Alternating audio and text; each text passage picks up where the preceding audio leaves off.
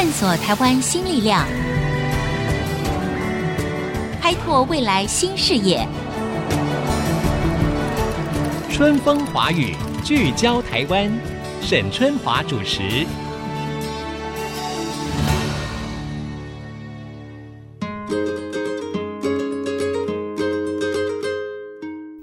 听众朋友大家好，欢迎收听春风华语聚焦台湾，我是节目主持人沈春华。台湾呢，自然生态的美还有保护自然的声音啊，这几年来应该说是越来越受到重视了啦，当然挑战也不少。不过您可以想象，有人可以一头栽进台湾的大自然里面还有荒野里面40年的时间，那么用摄影机记录这片土地每一个艳丽精彩的瞬间。那么今天在节目现场，我们非常高兴要来访问这一位，他是作家，他是自然生态摄影家，他也是荒野基金会的董事长徐仁修徐老师。徐老师你好。你好，各位听众大家好。这个非常开心，徐老师，我相信因为有很多对于生态摄影非常感兴趣的听众朋友们，对徐老师啊这个大名鼎鼎啊，应该是都非常的这个熟悉了。不过首先呢，我要跟徐老师聊一下，你的基金会叫做荒野基金会嘛，对啊，说实在的，我听到这个荒野两个字，我就想到以前那个西部电影什么荒野大镖客，是因为我实在不知道荒野是怎么定义，我们怎么样说叫做荒野，台湾的荒野多少？我当时在创办荒野保护协会的时候，为了取名字就想到这两个字真正的代表是人类的偏见。 OK， 大自然就是大自然，可是有人就把那些无法生产人类经济所需要的叫做荒野，可是事实上这些荒野往往是动物跟植物的天堂。对对对，所以我就说两个字就已经有含有教育的本意，是是是，让你知道荒的人类的偏见，也才是真正的需要那好的大自然。哇，太棒了！哎，我还真高兴，我还问了这一题哈。原来这个荒野基金会，荒野这两个字是这样子来的哈。你曾经说过一句话，你说人类需要大自然啊，大自然不需要我们人类哈。人类是很贪婪的，所以我们常常恣意的破坏这些大自然。所以徐老师可以说，在开发或者是经济价值跟生态保育之间，你的答案跟选择都很明确吗？肯定是很明确的，因为人类的经济可以随时改变。你过去你可以看到台湾这些年的变化，是你从我小时候没鞋子穿，到后来要穿皮鞋，攀流行的一双两双，打球又穿不同的球，又穿不同的鞋，还有什么限量鞋，还有名家联名鞋，哎呀，名堂可多了。接着有鞋子之后，你又开始了骑脚踏车，对，然后摩托车，摩托车有好多种，然后最后要开汽车，汽车开本土的进口的，从小到大，然后一步不够两步，所以你会发现人类永远不会满足，对，欲望越来越强大。对对，人类只是在追求这个吗？如果我们人类只是在追求生存，我看我们这世界所以会变成这样子，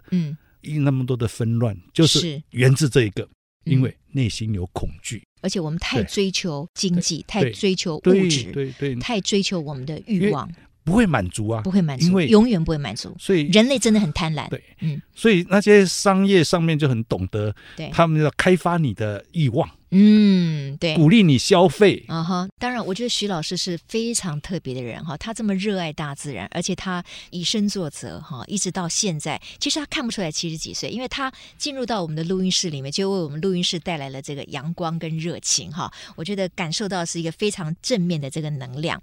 徐老师，我知道像您也好，或者是说您所设立的这个协会，是以这个购买或者是长期租借荒地作为任务的哦。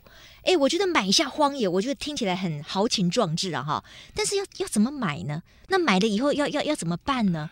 买了以后啊，我常常说，大自然会经营自己，不用你操心。OK， 你可以看到肯亚的大草原，谁去经营？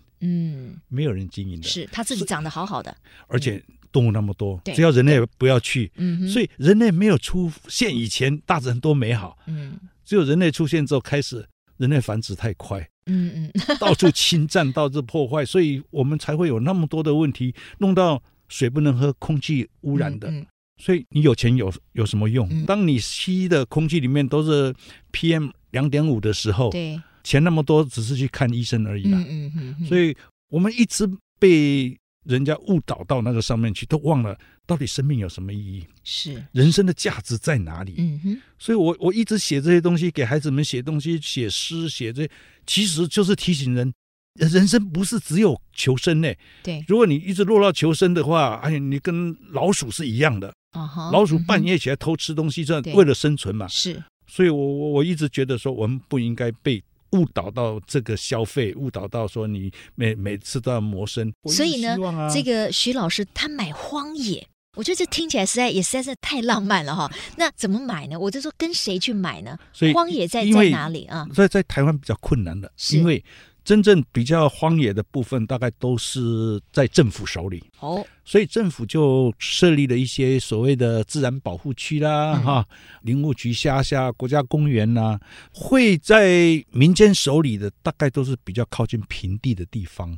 那因为是在私人手里，所以政府很难去动他们。是，那我们用自己的，比如说你这 一大片里面我买一块，对，如果到时候要开发的时候，你是不是钉子户？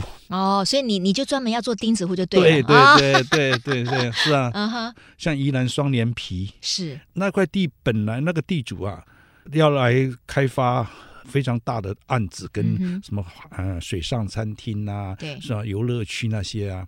但是那个湖泊多好，一个湖泊里面有86种水生植物，还有好几种的特有的鱼类都在上，所以我们希望它不要开发。所以你们就先去买了一块？没有，他已经买下来了。我们知道的时候，那怎么办呢？我请一个学者去跟他谈说，你当初买的时候有17公顷，那他买的时候是700万还是什么买的？这叫林域。都湖泊湖啦水。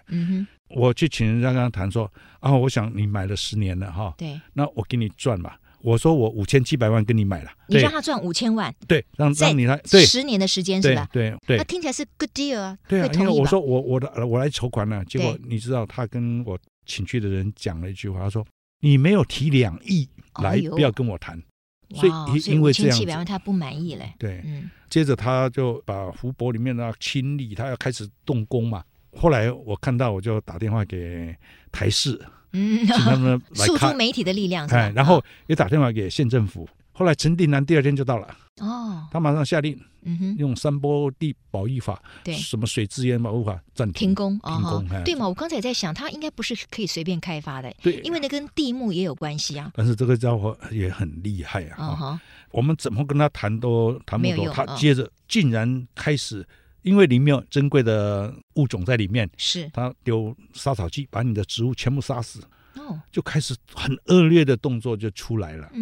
那所以我那时候在荒野的时候还成立一个叫做水生植物庇护站，赶快去救一些先可以不要被在那边杀死的地方。然后第2条就从法律着手，我们就透过农委会，经过也是很多的讨论，里面还有人是支持他的嘞。对，那个委员在开会的时候，那我们提的案子说，把这里列为叫做野生动植物生活敏感区。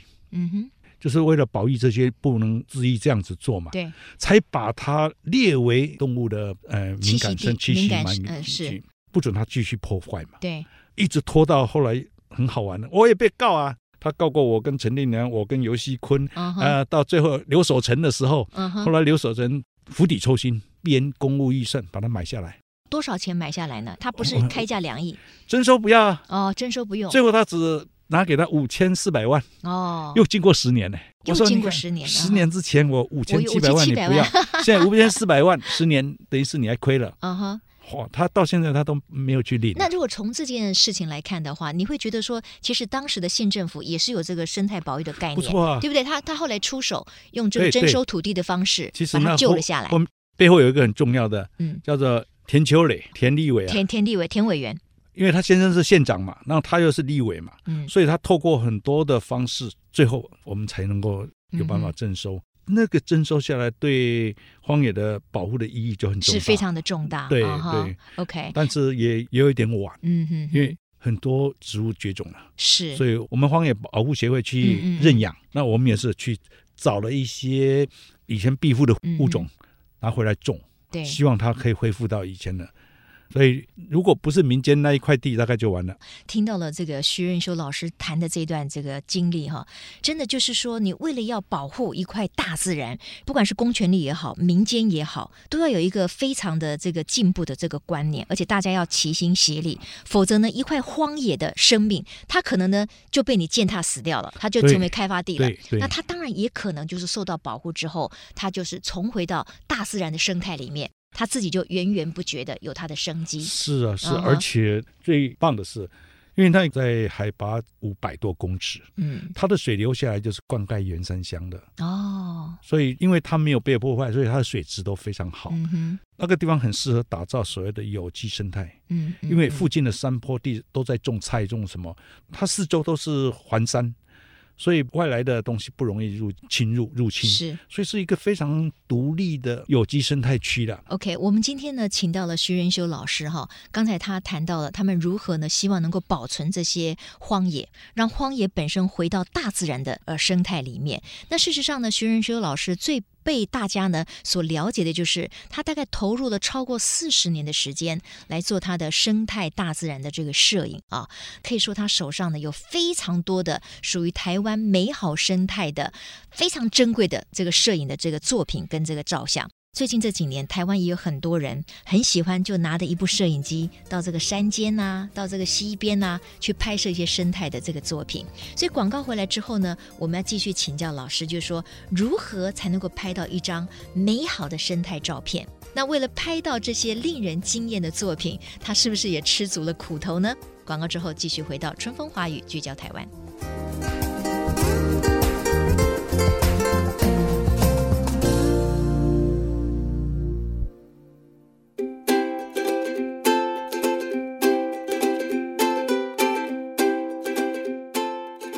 各位听众朋友，欢迎回到春风华语聚焦台湾的现场。我们今天访问的是自然生态摄影家徐润修老师。那刚才呢，他分享了保护荒野一路走来始终如一。那继续呢，我们要请教他的就是说，因为我们知道他投入了超过40年的时间，然后他常常蹲点在那些所谓的荒野，就是大自然的怀抱里面，就是为了要将台湾的美好生态这样子的瞬间永恒的留存下来。徐老师，如何拍一张好的生态照片？要了解什么是生态。好，什么是生态？因为一般的人以为他拍一只鸟就叫生态，或者拍一个风景照就是大自然，其实呢还是有一段距离的。是，所谓的生态，你要知道生态这两个字的意义就是生物与环境以及生物与生物的关系，所以是有一个关系在里面。对，它是有 story 的。是是是。我拍这棵树的时候，不只是它的美。这棵树会在这里是有原因的。你要讲出这棵树跟地理环境的关系，它为什么在这个维度？对，为什么我们在高山的时候拍到很多树非常漂亮？特别是玉山圆柏，那根本就是几千年的上帝种的盆景。真的耶，那个树早在我们出现之前，对，他们在这个地球上，在这个土地上已经这么久这么久了。依然是屹立昂扬，而且很美的让你感动啊！我是屏东农专的，是是，里面我们有一堂课就是园艺里面的造景，我喜欢种这些盆景，是。可是等到我到南湖大山看到上帝的盆景，我从此不种了。你觉得你种的那等于是小巫见大巫了。哇，那简直是微不足道嘛。是是是，所以怎么比？人家那么漂亮，人家是怎么种的？那么冷的地方。冬天要有雪盖着，要有霜，要有大风，所以它的树干明明这么粗，可是它突然间转折转到地上来。哎呦！然后我发现所有树叶都在靠近地上了。你上面看到像枯木一样。对。为什么会在地上？那是就是因为冷。对。靠近地面是比较暖的。然后有日照的时候，它那边保持得很好。所以你就会发现，因为有这样的地方，所以有些动物可以住在这里面，不会冷死。所以它那个意义就不一样了。当你在拍到它的时候，以及它所庇护的水土跟动物是啊，那就完全不一样。确实，当我们说生态这两个字的时候，一定是这个生物或者是这个动物或者是这个植物，它跟当地的环境的一种相互的关系。这之中不但只有空间，它还有时间，它可能历经很多岁月的淬炼，它才能够昂然树立在那个地方，对不对？好，那说到这个呢，我们就看到这徐老师呢，就是如数家珍了哈。我看到一个故事哈，跟徐老师有关，就说你曾经想要拍一只叫做什么蓝黑蜻蜓啊，说你为了拍那只蓝黑蜻蜓，哎，这个蜻蜓可不是演员的，不是你叫它站好就好好让你拍啊，对不对？在大自然里面，你拍任何东西，它都不会给你配合的，所以我们要去配合它。你如何拍到那只蓝黑蜻蜓？其实大自然的生物有它自己的行为，你会看到，我们很容易看到说啊，什么蝴蝶，什么蝴蝶，在网上细密，它最好拍，对。可是我是觉得那个叫做标本图鉴照，是，那我要拍到就是说它飞舞的状态飞舞是最美的，对。所以蜻蜓也是一样，蜻蜓它有时候也会停下来，等待着觅食，等小虫飞过，那个时候能够拍到就不错啦，你还不满意哦？这是无法表现，所谓的用英文讲这个字叫做 dragonfly， 就是飞龙嘛，飞龙，对，它是飞的龙嘛，是，那你要怎么表现呢？所以我希望它飞。所以你对蜻蜓的各种蜻蜓不同，它有的有视力范围，有的是很快，它搜寻。那蓝黑蜻蜓是很稀有的，对，你发现它了。那他不是停在那边乖乖给你拍了一张，你还不满意就对了。对啊，那你要怎样？因为呢，好的照片要有视觉吸引力。是。所以为什么我说我不拍那静静的一张照片，一只鸟站在那，我说那个图鉴嘛，对，那无法欣赏嘛，是。你要拍到说它的故事以及它在那光影之间那种它本身散发的美你必须要有。听徐老师讲，我觉得好有画面哦，是啊，很期待你的新的摄影作品。所以我在拍那个蓝黑蜻蜓的时候，我们闹了一个笑话。对，我跟我另外一个常常跟我去大陆演讲的一个老师啊，我们两个人找到那个湖。他知道我要拍的东西是绝对不是停在那边，不是图鉴，我们就先观察它怎么飞，它有一个视力范围，所以我们就一直等着它，然后调好焦，等它终于飞到我们的那个范围里面，开始拍，突然它不见了，哎呦，用长镜头拍，它飞走出范围，你不知道吗？拿下放下，赶快看，哎，突然间看到我那只蜻蜓，怎么往树上过去了？再仔细一看，你知道吗？它被另外一只大蜻蜓抓去吃啊！哎呦！所以他，哇塞！我看着他，我们的男主角对耶。然后我就看着他那个翅膀一个一个被咬断之后跌下来的。哎呦，好惨哦！这活生生的这个在大自然里面适者生存，对不对？物竞天择，对不对？一个食物链，我教很多的自然观察，我的解说员最多嘛。我通常说，我们观察，但是不介入。你不要看到蛇吃青蛙你就去打蛇，救青蛙。对，我说这个是自然里面自然，你要知道，你把蛇赶走了，救了一只青蛙，可那只蛇就是饿死了，因为是它的最后一顿，结果饿到没力了。对，所以为什么它吃它？你要知道，如果所有青蛙都活下来，我们会被青蛙占领。那蝌蚪有多少？所以它一层一层一层。常常我的演讲里面讲这些故事，就是说，因为我妈妈看到狮子就大骂那狮子坏东西要去吃别人。对，我说不要这样子看待它。我说，如果羚羊没有狮子，羚羊会绝种。我妈说你不要骗我。我说我讲给你听，你看都没有狮子，羚羊就一直生存，一直繁殖，对。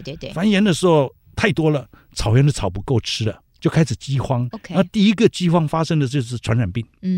如果那个传染病就像猪瘟一样一来，全部会死光。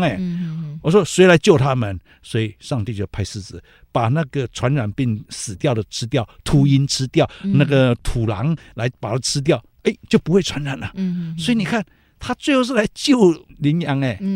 那可是羚羊也让他们这些猎食者可以活下去，大家保存一个生命的消费的那个平衡状态。对。所以我说你不能用那个一个单独角度，我们从族群的角度去看它，你就发现，我说单独角度就是达尔文讲的，叫做弱肉强食，物竞天择，适者生存嘛。对啊，我就告诉他，实际上那你看到那个个别之间是小残小酷，对，因为他狮子吃的都不是最雄壮的，是生病的、老的、死的，那个瘦弱的看到的，单独的时候是残酷，可是族群你就看到互相滋养，我说那是大自然的大慈大悲，你要看得更开阔一点。所以我觉得我们都没有办法像徐任休老师有这样的胸怀跟眼界，因为他常年在大自然里面看到的，他感受到的，跟我们一般人汲汲营营过一个小市民的生活是很不一样的。那我们非常需要有像徐任休老师这样子的视野，帮我们重新带回到一个更开阔的世界里面，让我们从不同的角度，一个真正自然的角度来认识我们的这个生态。那刚才我们谈到了，就说自然生态摄影家要拍到好的作品是不简单，但是我知道在徐任休老师的镜头底下出现了非常多的非常绝美的这个镜头，那个都是靠时间靠体力当然还有专业换来的。那徐老师有的时候你为了要等一个镜头，对不对，可能要等多久？像我拍台湾猕猴，对，拍了2年多，就我住在森林里面跟那一群猴子在一起啊，所以我可以拍到很多猴子的各种行为。所以有时候你拍到，我说你技术多好，你要有体力，要有时间，要有耐心，对，我觉得这也需要体力，还有上帝帮忙你，对，给你那个机会，对，有时候你那个 moment，有时候我们找的要死，找一辈子找不到的东西，有些突然间他在你前面出现，就是踏破铁鞋无觅处，得来全不费功夫，有这么点味道。就像我拍台湾黑熊一样，对，你找那么多年也找不到，可遇不可求嘛。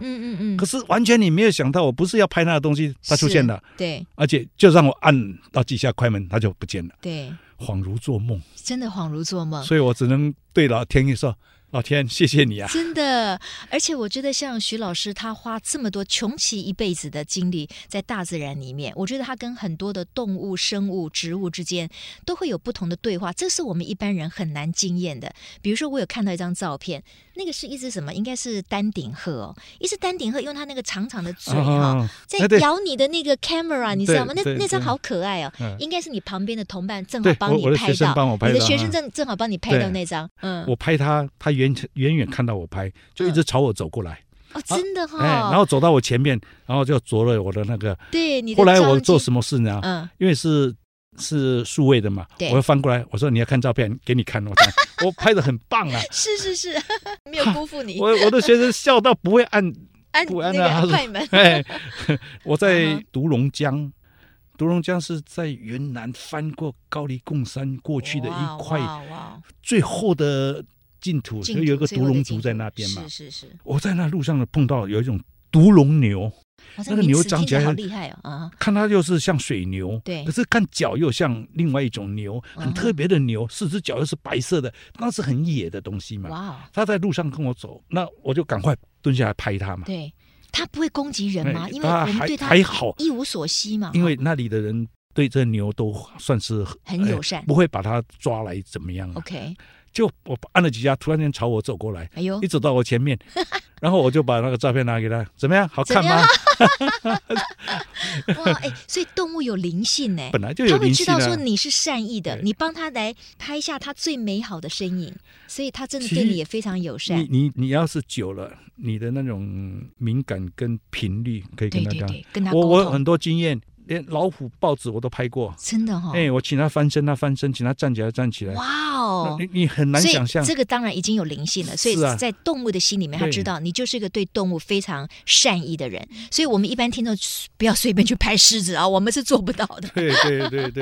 OK， 那当然，我们刚才听到了徐老师讲这么多，他拍摄这个生态的这些美好的镜头，还有这些经验哈。当然，一定要看他的摄影作品才会过瘾。很快的，这个徐老师就要出版。他的最新的摄影的作品哈，台湾最后的荒野台湾最后的荒野，而且很特别的我们知道要成就这么一个摄影集是非常不容易的，所以这次徐老师是透过了在网络上做一个群众的这个募资，结果你很快就得到很多，因为过去你的这个粉丝太多了，所以你在网络上好像半个月就有1000多本就已经预购了， 对不对？是当然了，因为你花了很多的时间，我也在 Facebook 啊各方面常常也发表了一些，包括书、包括照片，他们大概也相信我拍到的东西。是，那我也真正花了那么多年之后，对，上苍也知道我快要退休了，所以这几年突然间原来拍不到的东西，通通送到你的眼前，让你拍到了。哇，好期待啊！非常期待这部精彩的这部摄影的这个作品哈。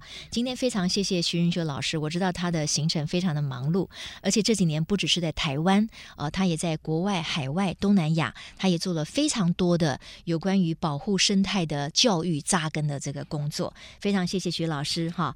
那今天呢，我们透过徐老师的眼，透过他的口，我们进一步的认识了台湾荒野的价值跟美丽。不要让荒野荒芜，要让荒野生机无限，它将带给人类社会来自大自然、保护大自然、回归大自然的启发跟省思。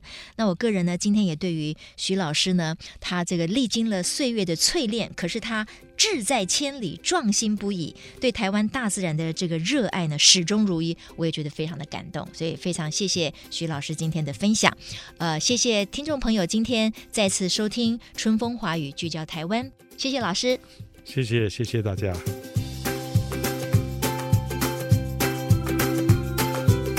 本节目由世界先进积体电路赞助播出，探索真相，开拓未来。世界先进积体电路与您一起聚焦台湾。